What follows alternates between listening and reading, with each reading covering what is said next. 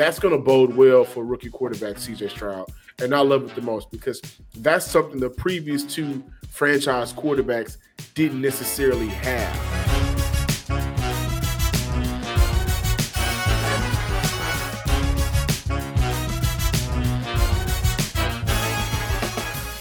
Welcome into the Hot Read podcast for Friday, July the 21st. I'm your host, Easton Freeze, director of published content here at BroadwaySportsMedia.com. We're also brought to you by the 440 Podcast Network, and you can follow me on Twitter at Easton Freeze.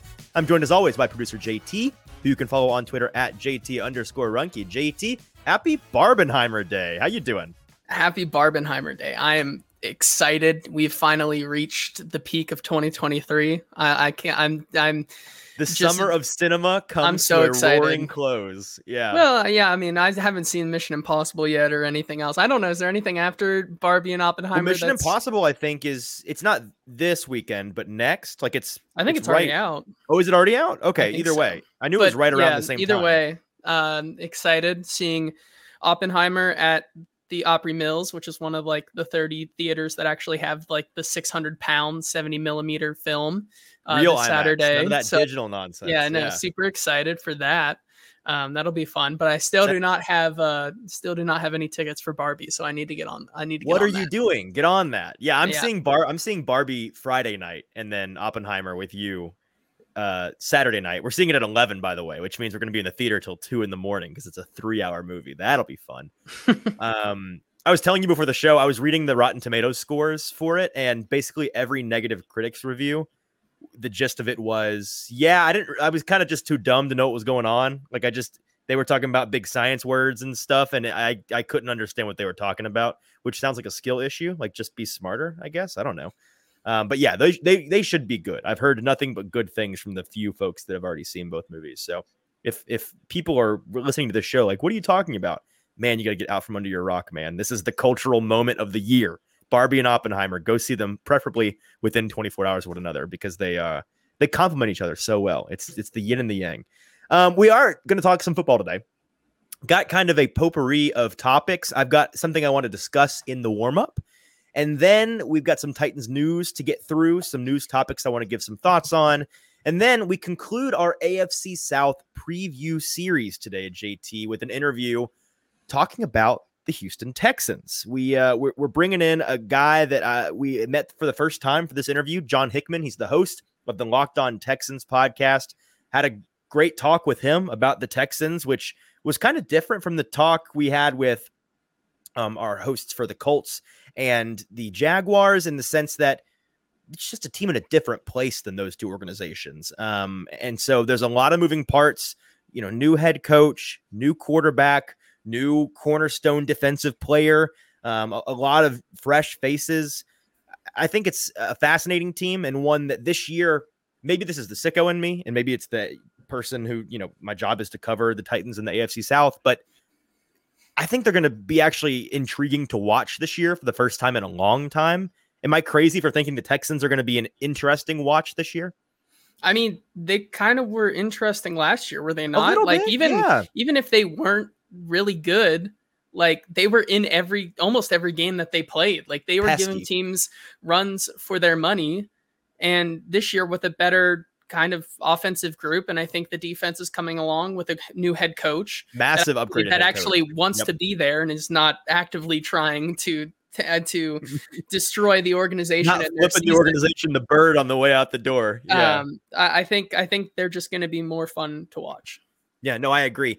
Um, let's start with the warm up today, though. Today's warm up is this: the most, and this is this is a thought brought on by the Ran Carthon waking up from his summer vacation or slumber or whatever the the NFL personnel departments do in the months of June and July, coming back to work, hips hips hip fire shooting from the hip. I, I almost said hips ablaze. That would have been a new one. Um, guns ablaze, shooting from the hip is what I combined, I think. But he comes back and not quite officially made two splashy moves, but one officially and one unofficially. I'd imagine by the time this comes out or by the end of the weekend, it's probably going to be official moves to make this team better. And the thought is this the most important thing about the addition of DeAndre Hopkins and probably likely at this point George Fant is not what they mean for this team's ceiling. It's the margin for error that it affords them. So let's talk about this. We've talked all summer and spring, JT, about the significant list of unknowns on this team, particularly on the offensive side of the ball, right? What made it such an interesting team to talk about throughout the offseason was there's so much we don't know and so many different ranges of outcomes for so many different players and, and personnel on this team. Just to name a few, Treylon Burks. Can he be that volume wide receiver one? That's been the question all summer. Kyle Phillips. We saw what he's capable of, but can the dude stay healthy? And if so, what kind of role does he fill in uh, on this offense? Chig Okonkwo, we've been talking about him not so much as an unknown, um, but that's us editorializing. In reality, he still has not proven what we are very confident in our expectations for him, but he's not done it yet. So there's an unknown element there. Tyjae Spears, rookie running back, electric factory in college, really flashed some things in OTAs, some promising looks when we got to see him as they started to, install this new offense. And so unknown as to what kind of impact he would have on the offense, what kind of versatility he would add. Andre Dillard, former first round pick, has all the tools that you need to be a, a competent tackle in this league. But is he going to be a good left tackle? Based on his track record in Philadelphia, the jury's really out, right? We don't know. There's a real gamble there. Nicholas Petit Frere started last year promising for a third round rookie offensive lineman at, at a tackle position, then kind of fell flat at the end of the year and ended up having, on, on the whole, a pretty bad season. What would he do from year one to year two? Would he make that leap? Daniel Brunskill, versatile guy, has some experience, less of an unknown in terms of a track record, but what would he look like shoring up this offensive line? Would he fit in well? Peter Skoronski, we talked all draft season about how this guy is definitely the the safest offensive lineman in this draft. If you pick him, we really saw no floor below competent starter for for a long NFL career. Like we thought that's what he's going to be, and I, I still do think that. But he is a rookie, and he's going to be playing a position that should be easier than the position he played in college, moving from tackle to the interior as a guard. But it is a new position. What would he look like there? Unknown. And then Tim Kelly, brand new offense, brand new offensive coordinator, brand new terminology for this team to learn. What would that look like? What what permutations could that present itself as? And what does it change about what we think we know about certain guys, such as Derrick Henry and Ryan Tannehill, right? That's that is just scratching the surface of the litany. And I, I just named one, two, three, four, five, six, seven, eight, nine of the 11 offensive starters um, in, in Tim Kelly, the offensive coordinator. So that being said, what what was the plan? Like let's let's go back and think about what the plan was going to be with each of these guys if they didn't pan out. Because that's you know, I just named 10 big question marks going into the season. We've talked all summer long about how on the on the majority of these, we have good reason to believe that there's there's a good chance that they pan out, that they work. Maybe they don't hit their ceiling in terms of Treylon Burks becoming, you know, a, a, top 10, top five receiver in the entire league. Maybe Peter Skoronski isn't the best guard known to man, but we we felt like they would be at worst competent, that they would work out for this team, that they wouldn't be a, a net negative player on the field. But with 10 big question marks like this, we just you, have to know from experience that every year there's going to be an optimistic and a, and a pessimistic outlook on each big question mark for a team and while the fan, you know, I think the natural fan incentive is to think that they'll all work out. It's just it's just not reality. It's not feasible for all 10 of these things to work out. I can almost not almost. I will guarantee you that of the 10 things I listed, at least one of these people or players will have a season that is really a bummer, that is really forgettable, maybe an, a, an active detriment to the team. You know, maybe Andre Dillard is is really really a problem all year long. Not not to the level that the left tackle was last year, but certainly not the upgrade that people were wanting. You know, one maybe one of these star skill players gets hurt again. Maybe Treylon Burks or Kyle Phillips can't stay on the field again, and then you have significant long term durability concerns. Maybe Tim Kelly, his offense just doesn't jive with this personnel group. Like we don't know, but I will say that I'm confident at least one of these things won't work out. So, what was going to be the backup plan for each of these guys? Let's take the skill players, right? Treylon Burks and Kyle Phillips, and to a lesser extent, Chig Okonkwo. If and when one of or a couple of these guys didn't pan out the way that the Titans were expecting them to pan out, what was the backup plan? Like if Treylon Burks couldn't be your, he, he proved incapable of either staying on the field or being on the field and being a productive boundary receiver, an outside receiver. What was the plan, JT? It was Nick Westbrook-Ikhine. Come on down. Like that, that was the backup for a big bodied boundary receiver. You you're not putting Kyle Phillips out there.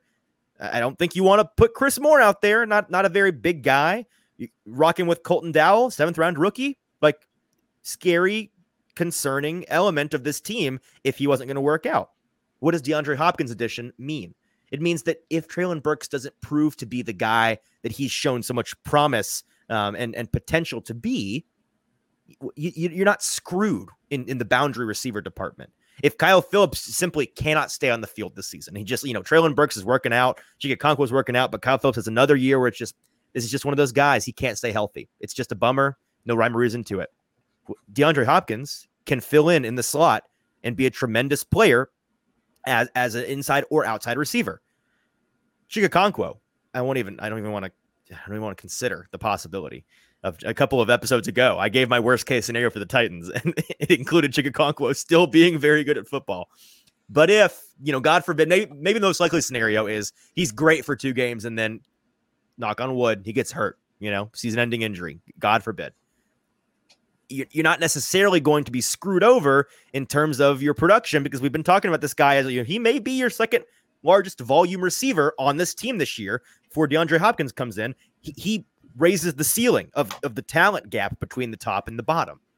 Right? You add a guy like George Fant, which the Titans haven't officially done, but all indications are they're going to.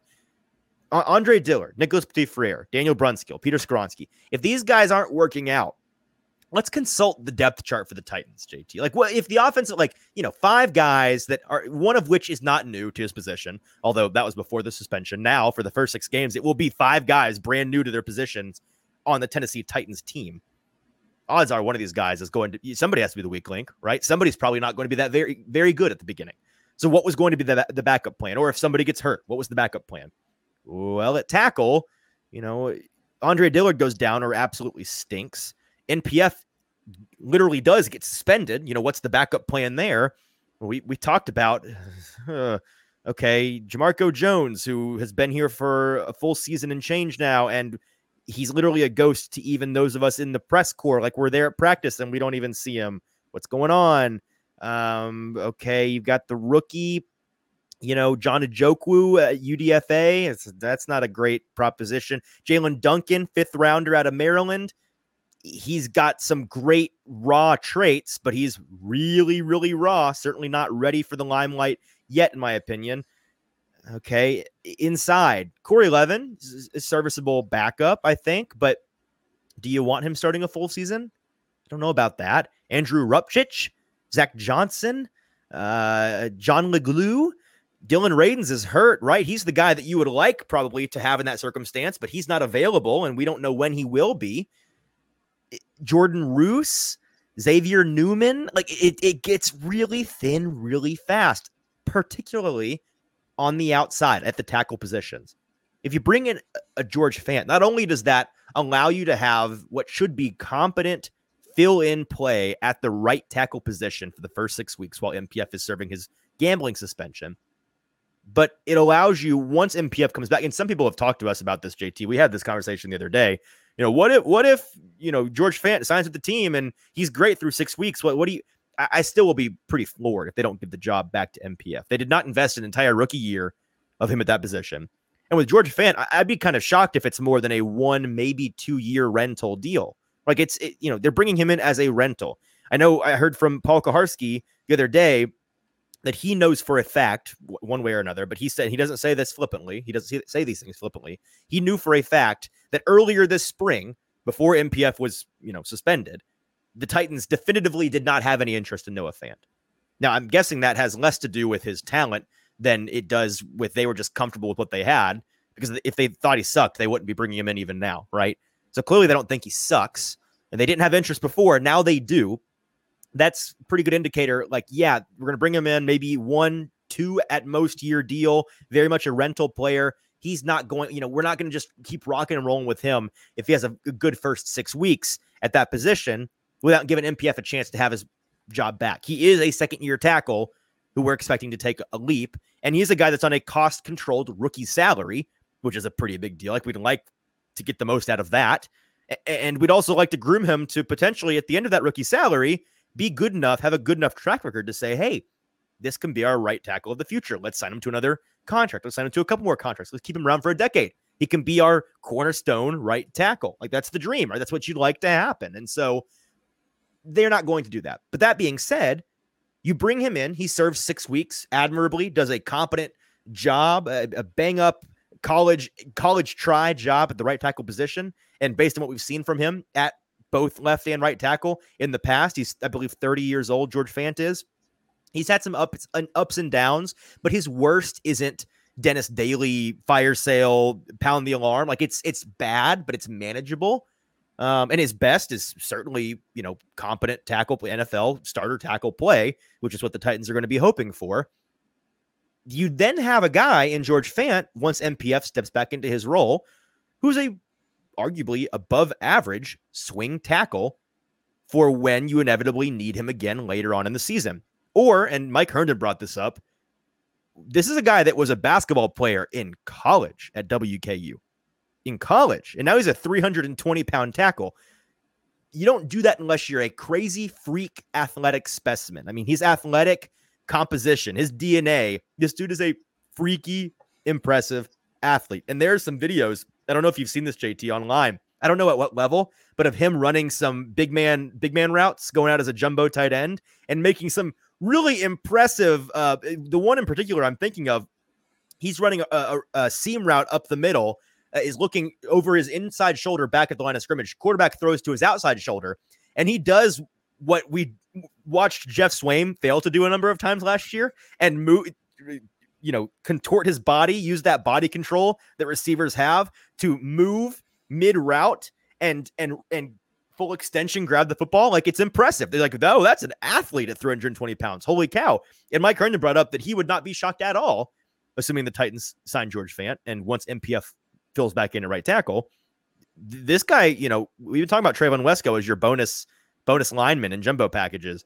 Maybe step aside. Maybe this guy is your jumbo jumbo package, jumbo jumbo tight end. Would not shock me at all if they installed some of that for George Fant because even at 30 years old, he is still a freaky athlete. And so to sum all of this up, what the addition like yes i do think that deandre hopkins and assuming they sign george fant george fant's additions to this team raise the ceiling for this team right? I, I, think we talked about playoff implications for this team, and I felt like without a DeAndre Hopkins, you probably were going to lack the firepower to really contend with some of the biggest firepower stockholds in the in the AFC in in the Chiefs and in Buffalo and in Cincinnati. But with a DeAndre Hopkins, I think you might could contend if your weapon, you know, if Treylon Burks and Kyle Phillips and Chig Okonkwo and Tyjae Spears and Derrick Henry and DeAndre Hopkins all play to their potential you might really have something going there, right? You might absolutely be able to contend. I, I do think that those guys, and, and of course, the first six games, you may not have a complete disaster at right tackle. And so you, you, you may not be really hurt by that with an addition of George Fant. And so that raises the ceiling of the team for sure. But what is more important to me, and my, my overarching point is this it's the depth that they provide that was needed by this team in order to not be totally screwed when some of these things inevitably don't work out. All right, getting off my soapbox, let's get to some Titans news. JT, a couple of things to talk about. The first of which, don't know if you saw this.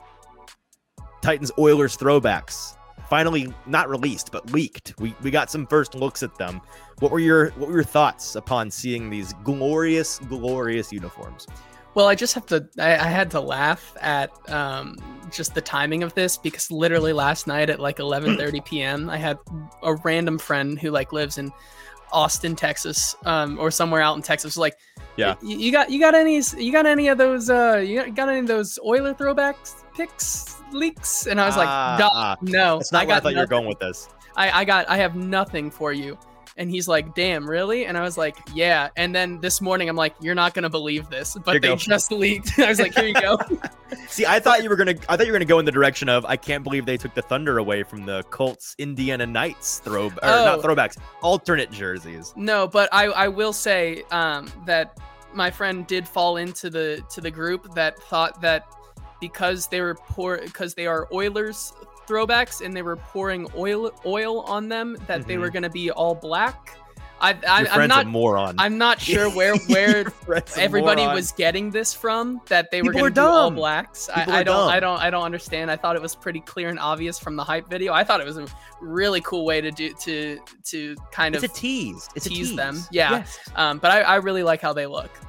No, they look awesome. I, I, will point out that some people are making fun of, and I think to a point, rightfully so. Like, oh, did, did you see what they look like? Like, yeah, in the '70s. Like, they, it's it's a throwback jersey. They they're gonna look the same, or they should. They better look the same, and they do, as they used to look. Like that's the whole point. We're bringing back the old jersey. There's plenty of footage out there. In fact, you can go and buy old school jerseys they sold of the Oilers if you go looking hard enough like they exist. So we know what they look like. And a couple of people have been making fun of that, and that's fair. But some people are taking it too far. I'm not going to name names or anything because it's more than one person. Don't be a thief of joy, man. Don't be the fun police for a living. Like, I, there's a difference between people being shocked and surprised by, oh, did you see what they look like? Yeah, a long time ago. They, it's the same as they've always looked. But, but you can not be surprised by what they look like and still be excited that they're finally here. Titans fans have been clamoring for this for a long time. Are you like don't don't rain on somebody's parade that they're super excited that the Oilers throwbacks are finally here. That's totally fine and having a little fun with, you know, hooray, they're here. Let's celebrate that they're here. I want to go get one.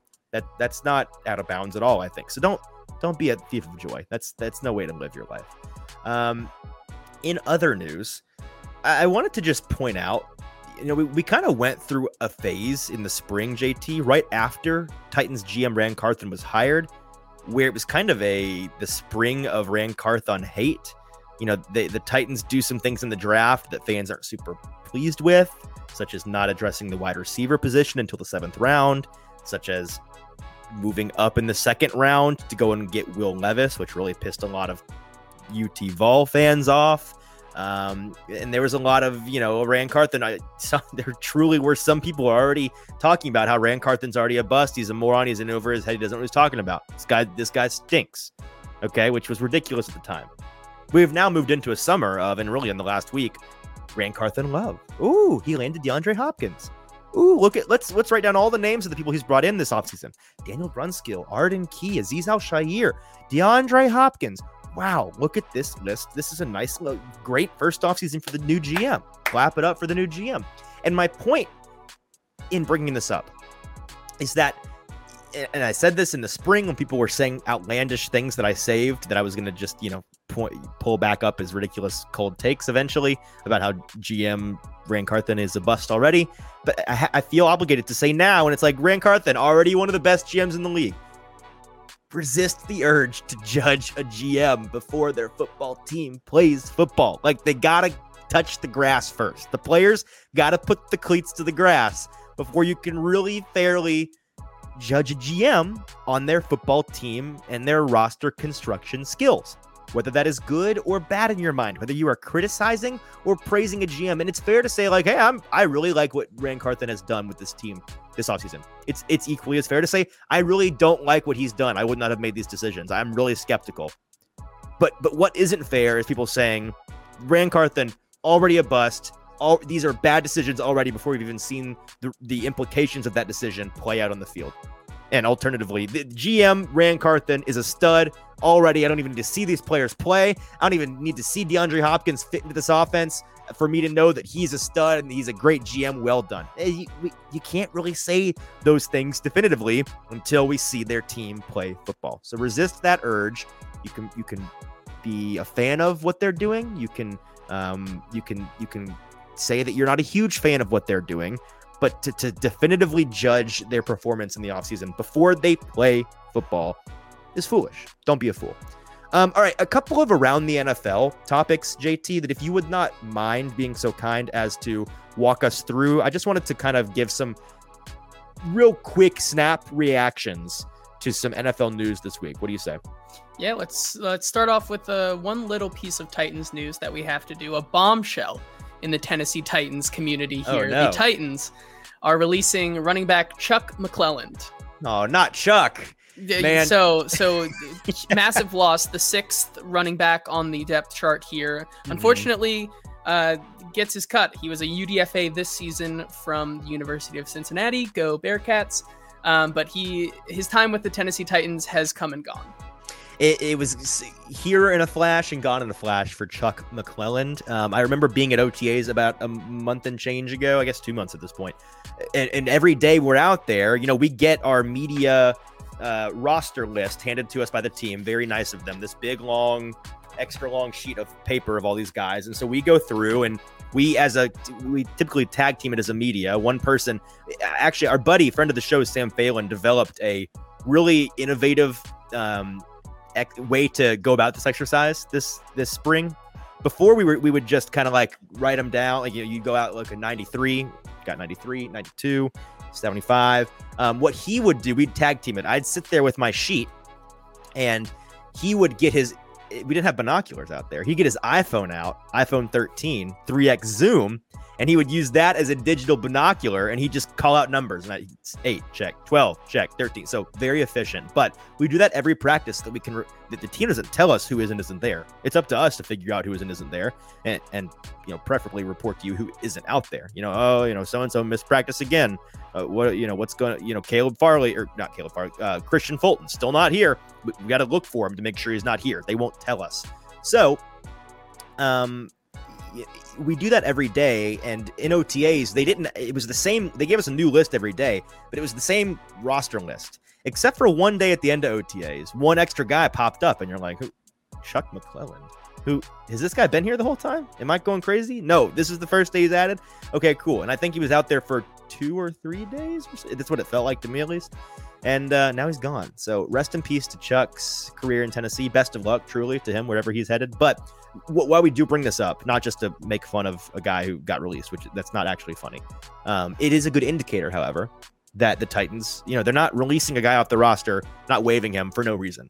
They they would do that. They do that this time of year just so people know from now until the beginning of the season. Whenever you see a, a, tra- a transaction go one way, it's typically in anticipation of an, a transaction filling in that gap. So whenever guys are released, unless there's something like you know just attitude problems or they get arrested for driving too fast like somebody we're about to talk about it, it, it's going to be because they're planning on bringing people in to fill those roles and they can only have a certain number of people on the roster at the time so pretty good indication that uh, beyond the report that hey the titans are bringing in george fant for a workout this weekend and they're assuming they're going to sign him which is pretty definitive in and of itself they, they're making roster room for somebody who i would assume is george fant yeah, let's move on to uh, another topic here. The Denzel Mims, free Denzel Mims saga has come to a fitting end here. My boy is free. As, as, it was reported yesterday that the Jets have now finalized a trade sending wide receiver Denzel Mims and a 2025 seventh round pick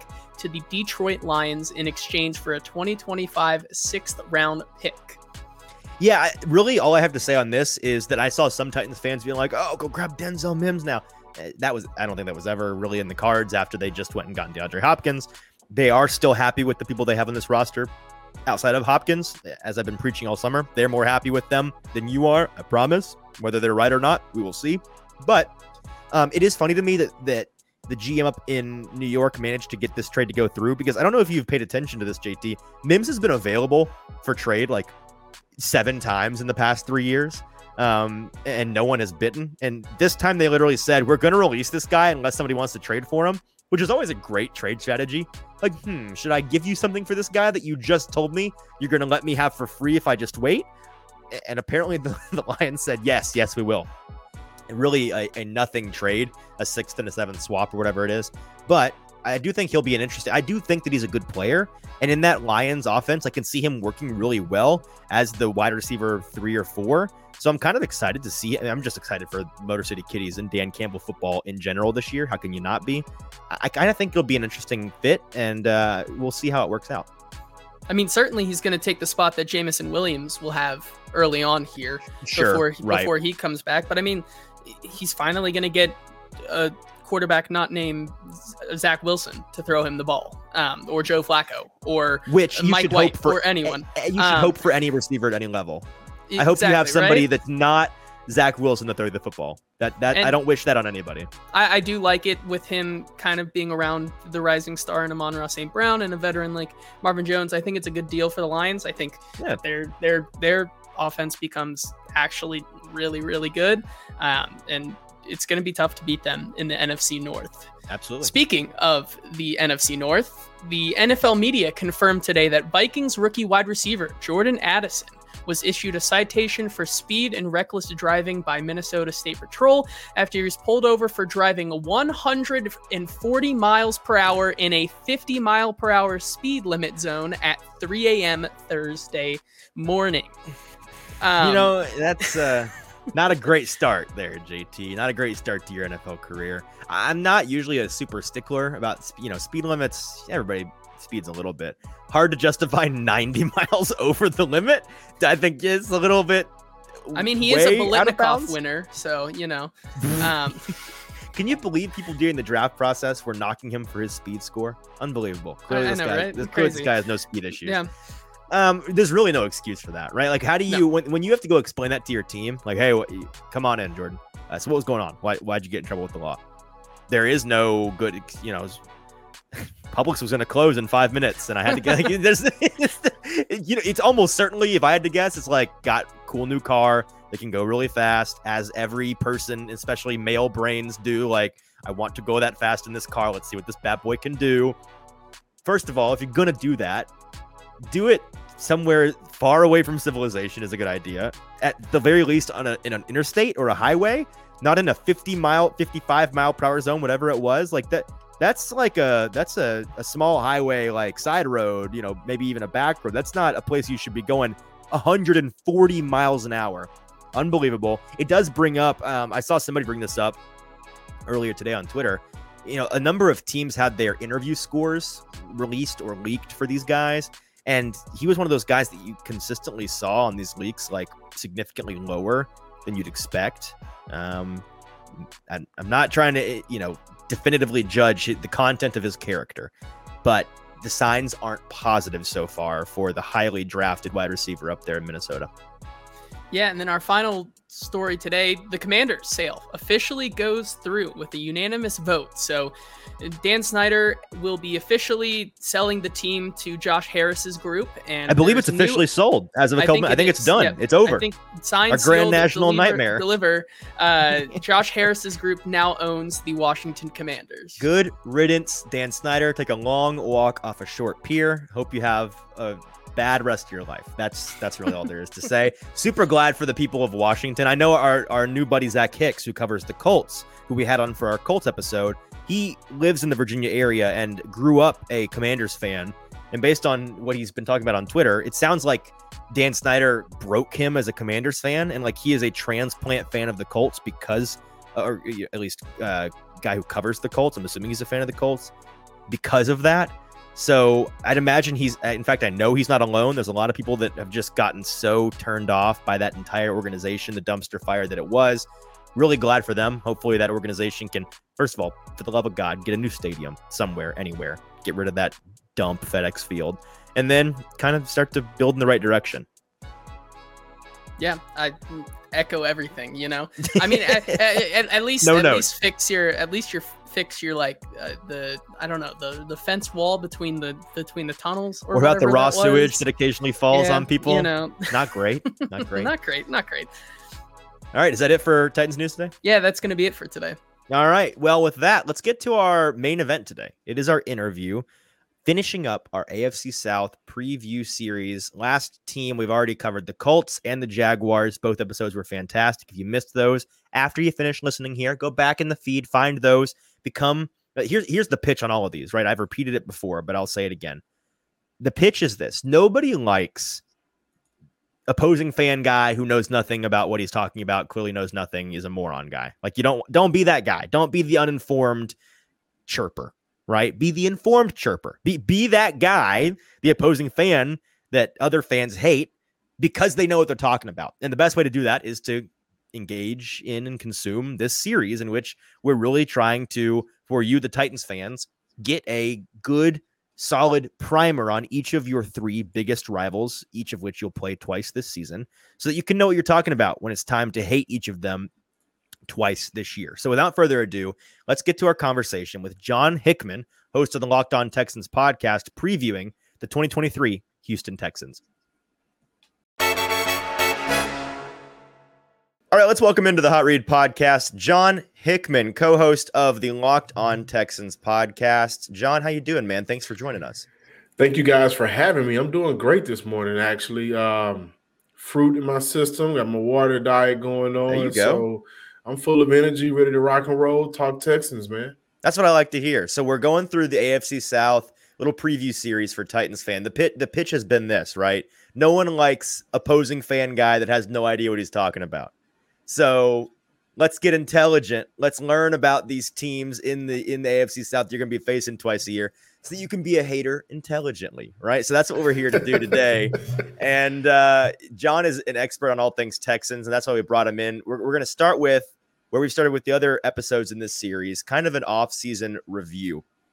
The Texans had a, a couple of marquee moves in free agency, and then of course had a number of draft picks, including the second and third overall picks, made some news on draft night.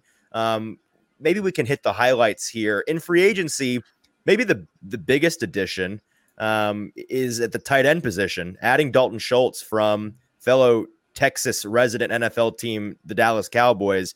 That's got to feel like a pretty significant addition to the offense, yeah?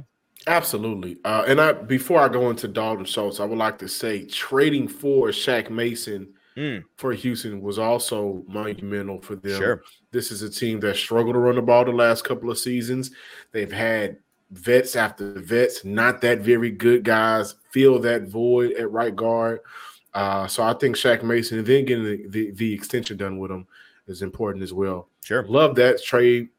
But Dalton Schultz, man, this is a team that hasn't had consistent good play since the days of Owen Daniels.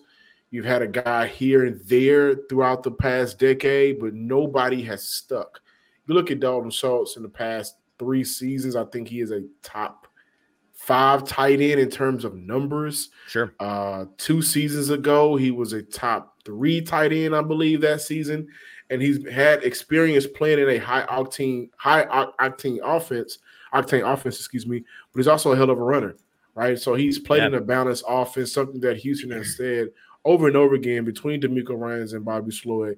That's what they want to bring to this franchise. And so you look at the addition of him, a guy that can knock out two birds with one stone at that position.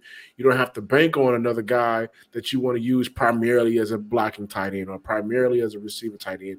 He can do both coming in with a rookie quarterback and CJ Stroud, our expectations for him in Houston is to be that security blanket for your rookie quarterback moving forward in this offense. Exactly. Yeah. I mean, there, nobody is a, a, better best friend to a rookie quarterback than a competent tight end. So, certainly uh, a wise decision there. Looking at the draft, obviously the, the headline was CJ Stroud and Will Anderson Jr. in back to back picks at the top of the draft. And that's kind of been hammered home for months now looking elsewhere, um, was there any pick or maybe a couple of picks in, in, the Texans draft that really stood out to you? Obviously, solidifying that offensive line in the second round with Juice Scruggs out of Penn State, adding some help uh, at, at, the skill positions with Tank Dell in the third round. Um, w- were there any later round picks that you were a big fan of and why? I I really like the Juice Scruggs pick, man. Sure. So I just hyped up Shaq Mason uh, who will be this team's right guard. Well, last season, Justin Britt just completely quit on the Texans after week one.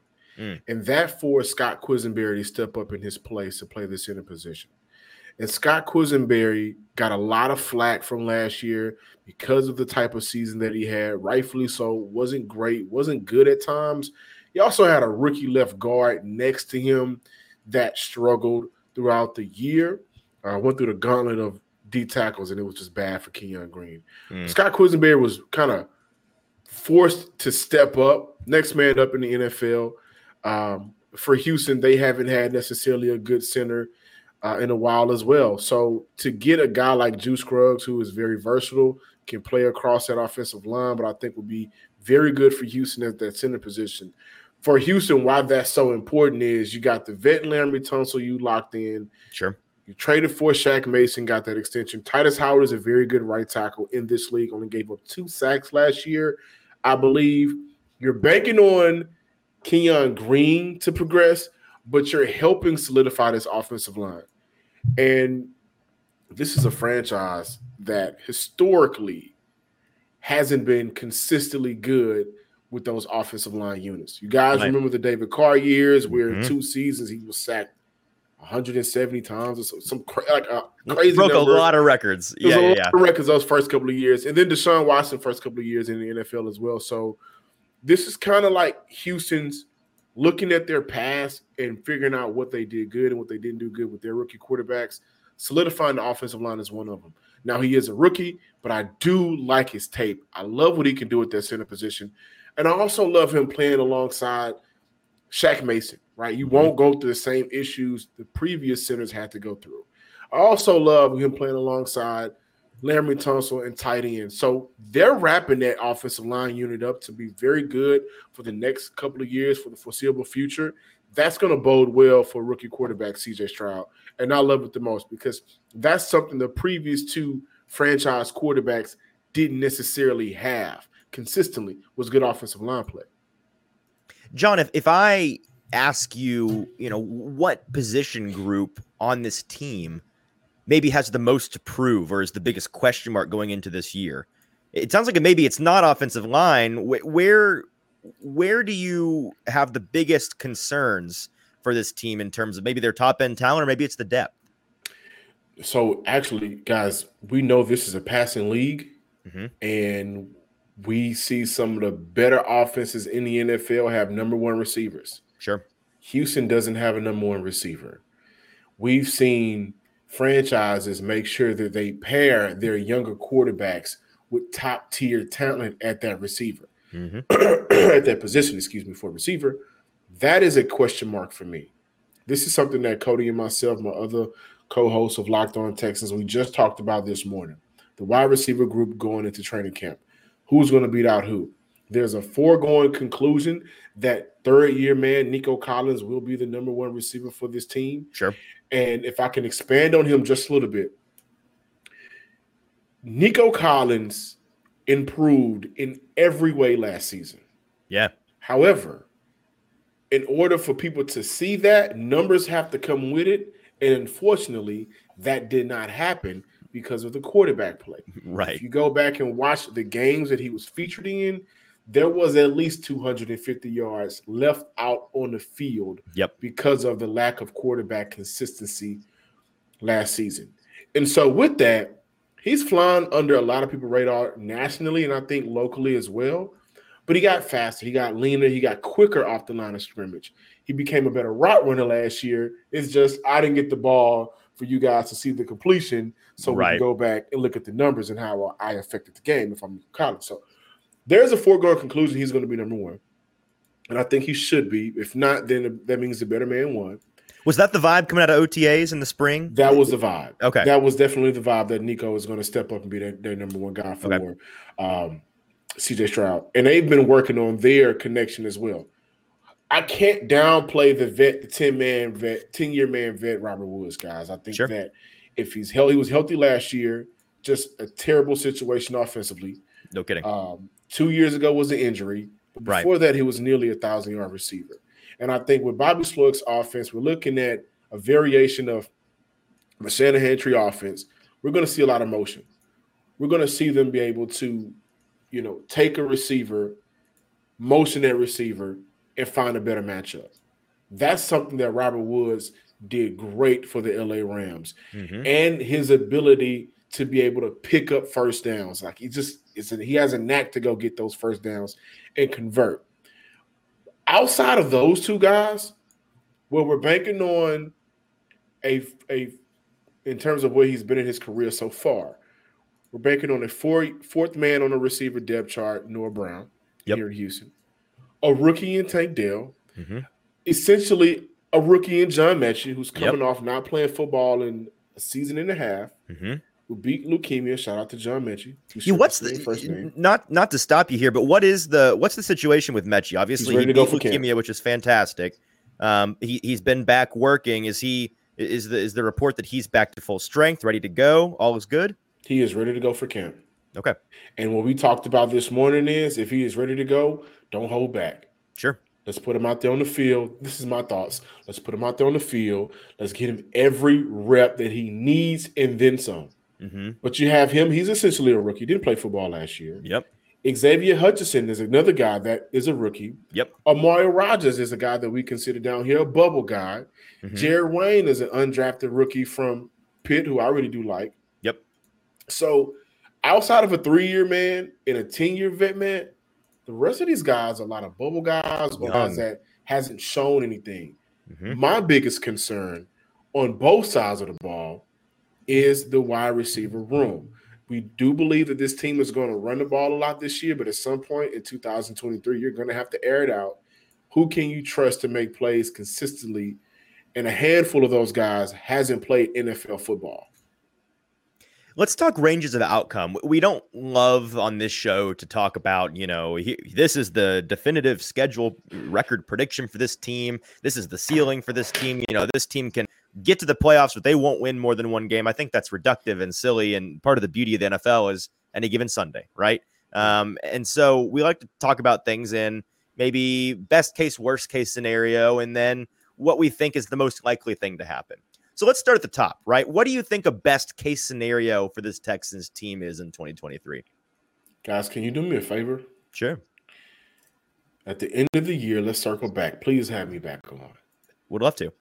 Let's circle back because, and I'm love I'm loving that I'm talking to some Titan guys. You guys just got D Hop, and at, at first I'm, i was quick to write off Tannehill, and I think the rest of that quarterback room is atrocious right now. So it's going to be led out by Tannehill, right? This year it will be. Um, but adding D Hop, I have to remember what D Hop does for average to below average quarterbacks. Sure.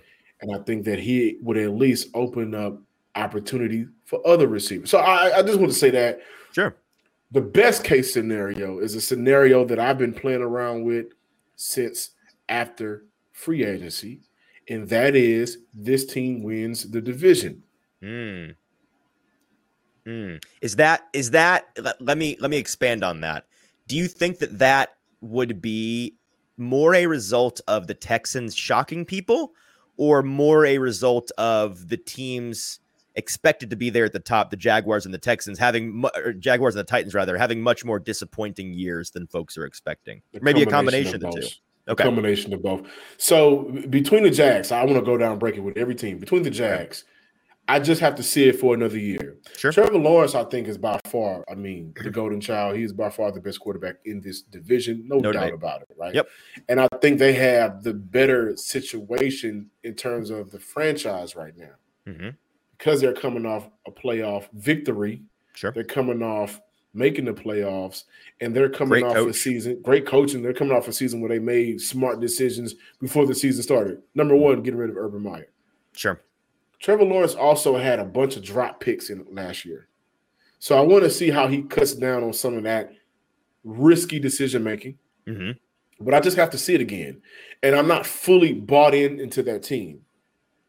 You guys, the Tennessee Titans, I am, even what I, what I just said about the situation with D Hop now, I am still questioning Ryan Tannehill to be able to lead an offense because eventually – at some point the most, if not number one, top three underpaid player in the NFL, Derrick Henry. They've been having this running back talk all week. Sure. Derrick Henry is one of the most underpaid players in the NFL. Sure.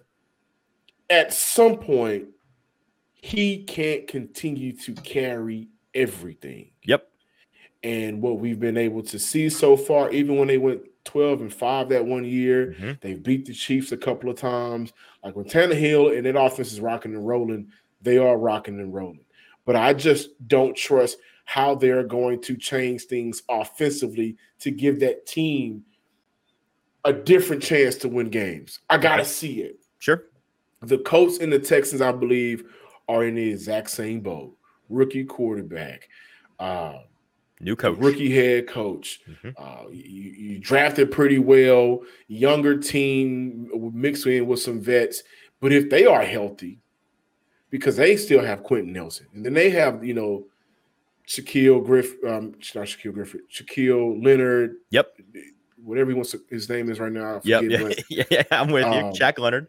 I think that between the Titans, the Colts, and the Jags, all three of those franchises are dealing with, I think, very important suspensions right now or injuries right now. True. So for Houston, the shock factor will be can you take advantage of what especially in the first what like eight games where you see majority of those suspensions or injuries um, mainly suspensions will be played out. Can you take advantage of those games where some of those guys are not on the field to help swing a game? And i am worried about the titans offensive line honestly. I want to see how that comes together. Sure. Um, y'all drafted the rookie i forget his name. Peter skoronski. Yeah I, I, I, I like him as a prospect. I really do. So I want to see what he does. How's he been very camp so far? He's been fantastic, very likable guy, and I mean, he was one of the guys in the draft that was one of, if not the probably safest pick. Like the the, the floor was very high. The question is, is he the best lineman on the line already? Like, if so, concerning. You know what I mean? Mm. Um, there's just a lot of question marks with this team. So that's certainly the case. If I were to peer into the future, John, and tell you, yeah, the Texans do end up winning this division this year. It's crazy.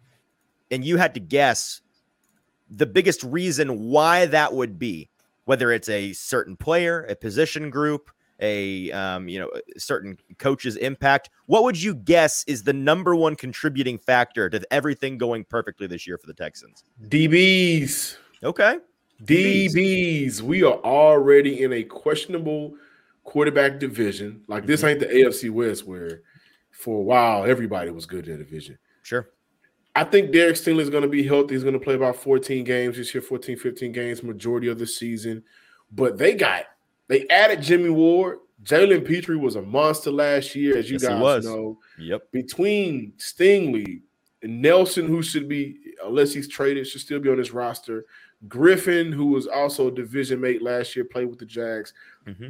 The DB room is the most I think unquestionable room right now. Like we don't okay. have any concerns about that room. I got they you. have talent, they have speed, they have hard hitters.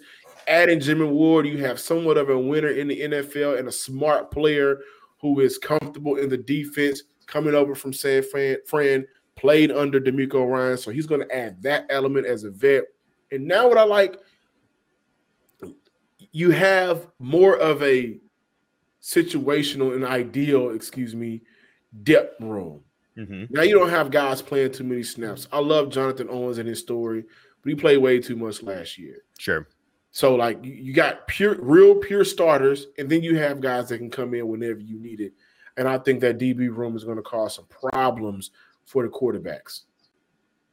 Okay, now let's go to the other side of the coin.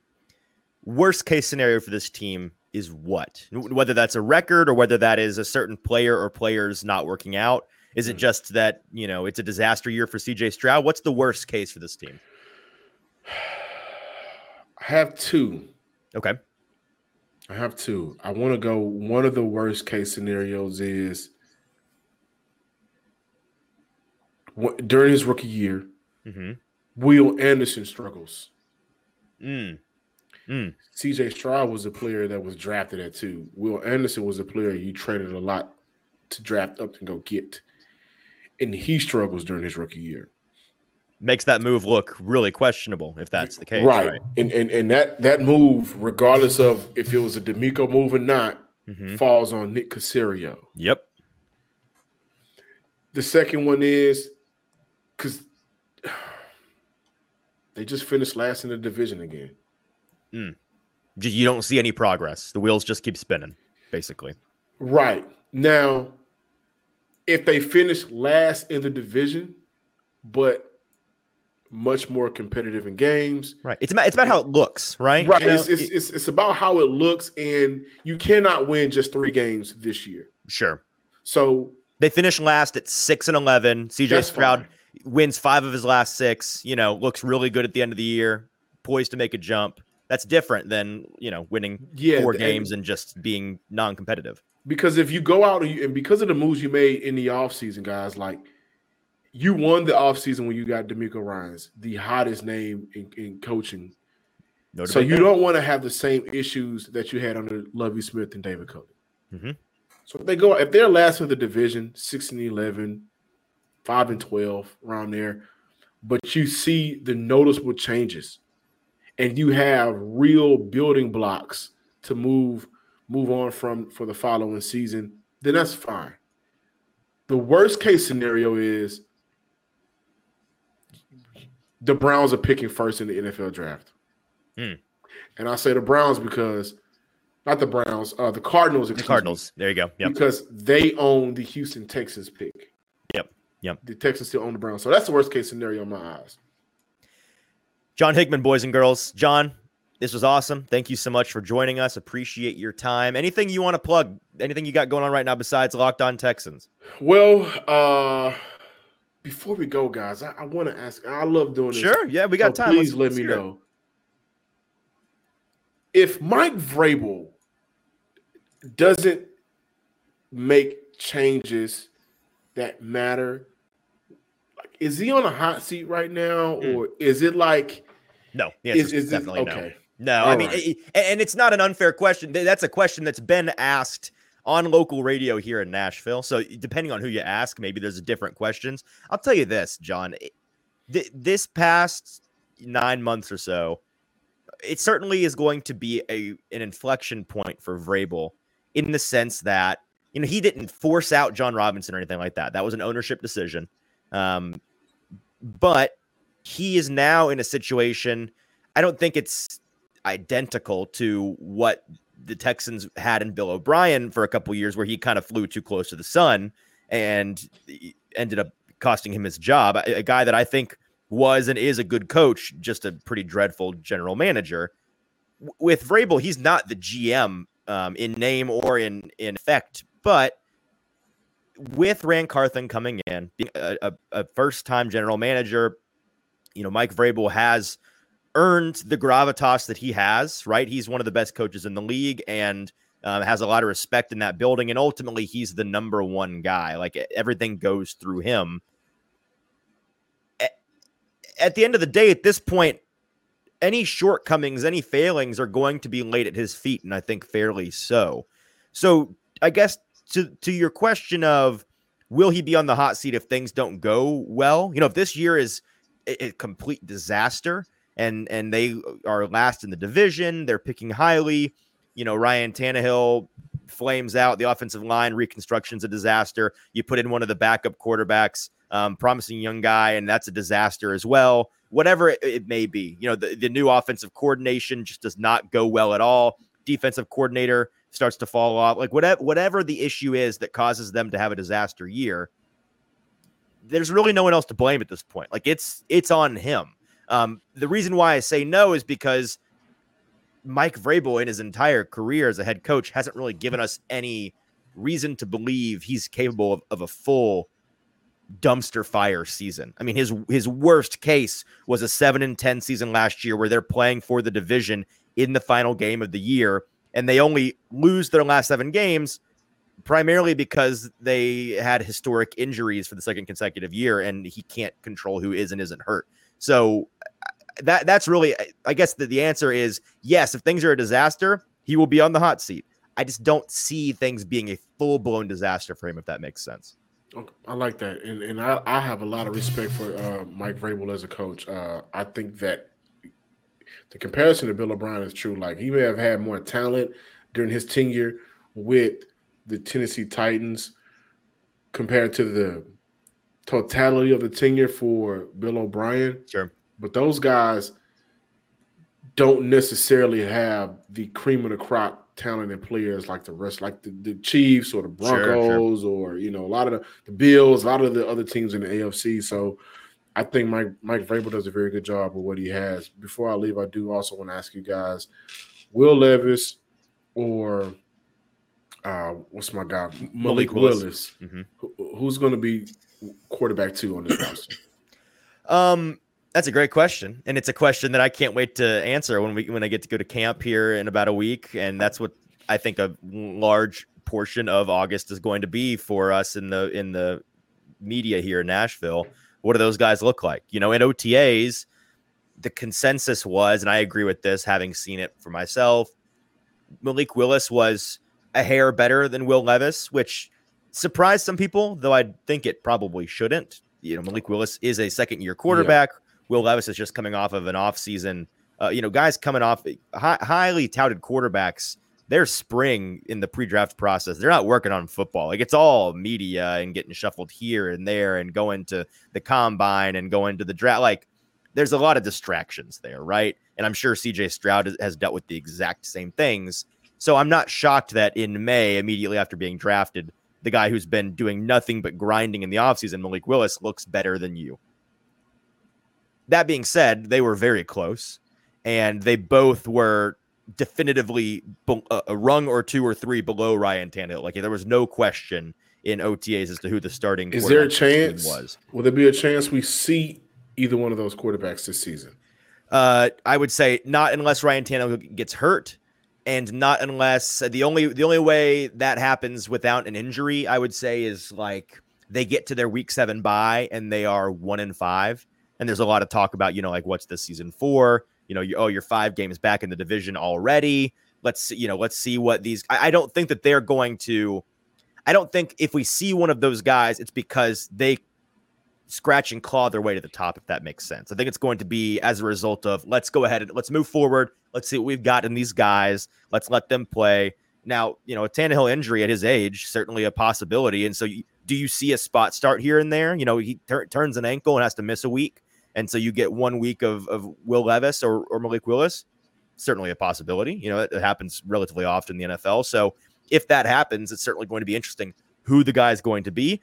As to who they keep, I'll be shocked if they don't keep both guys on the roster. I think that they they see too much promise in both of them, and I can tell you for sure that you put either of those guys on the practice squad, they're they're gone the next day.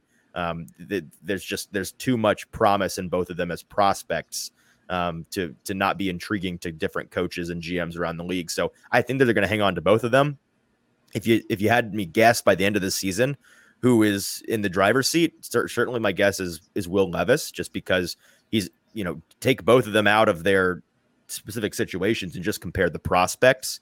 Will Levis was and is, in my opinion, a much better prospect, especially for this Tennessee Titans offense than Malik Willis was coming out. There's a reason they both went re- where they went in the draft, respectively. I, am actually higher on Malik Willis than most in Tennessee. Most, uh, you know, p- fans are very impatient, so they they gave up on him very quickly last year, despite being put in impossible situations. Um, but I think it's going to be an interesting one between those two. Here we go. There we go, man. Thank you guys for having me on, man. I had a blast. Dude, it was awesome. Great getting to talk to you, and we absolutely will circle back. Let's have you back on at the end of the year. Sound good? Absolutely, sound good to me. And all right, uh, guys. John guys follow me on Twitter at John yeah. underscore Hickman twelve. Make sure you follow us at Locked On Texans. Give us a like, subscribe, and comment on YouTube as well, man. Appreciate it, John. Hey, thanks so much to John Hickman for stopping by. Great conversation with him. Um, before you go, couple of things. First of all, JT, 500 followers on the Hot Read Podcast Twitter. Clap it up, baby. Love that. Good stuff. Appreciate you guys following us on Twitter. Next goal is a thousand. Let's get to a thousand. Come on. I know that we can get there. Um, but 500 followers is awesome. Thank you for everything that you guys do supporting our show. Um, don't really say it enough. I should say it every episode, but you guys are the reason that we do this, and it's it's a lot of fun um, having an audience and being able to have this community with you guys. So thank you so much. Um, also, if you've been living under a rock, reminder we, the Hot Read Podcast, have partnered with Zen Sportsbook, the newest sportsbook in the t- state of Tennessee. We have a welcome code with them, an exclusive welcome code that if you go to the Apple Store or the Google App Store or uh, the Google Play Store or the Android App Store and download Zen Sportsbook, you can get it anywhere. Sign up with our code HOTPOD, H O T P O D, code HOTPOD when you sign up. That's the referral code that's going to get you 5% welcome bonus cash back in your pockets on all of your betting volume when you use code HOTPOD. Win or lose, for every bet that you place, 5% of that for the first 15 days goes back in your account. That you can withdraw not as a free bet or as a as a um, site credit, but as cash money homie that you can put back into your bank account if you so choose. And then after that first 15 days, you got 3% cash back rewards in perpetuity forever. 3% back on all of your betting volume back in your pocket every single month. You're going to get that back whether you win or lose on those bets. And so we love Zen Sportsbook. They are um, really doing things differently in the betting space, and we think that they're a fantastic product. Go check them out. I think that you'll enjoy it. JT, next week, training camp week, baby. We're back. Football season is back. We're officially back on the beat. We'll be doing, I think on Monday, we'll do a, uh, a training camp preview episode, talk about what we're going to be looking for, some thoughts and comments along those lines. And then next Friday, we're going to be reporting on the training camp because we'll be underway. So until Monday, everybody have a great weekend. For producer JT, I'm your host, Easton Freeze. This has been the Hot Read Podcast. We'll talk to you next week.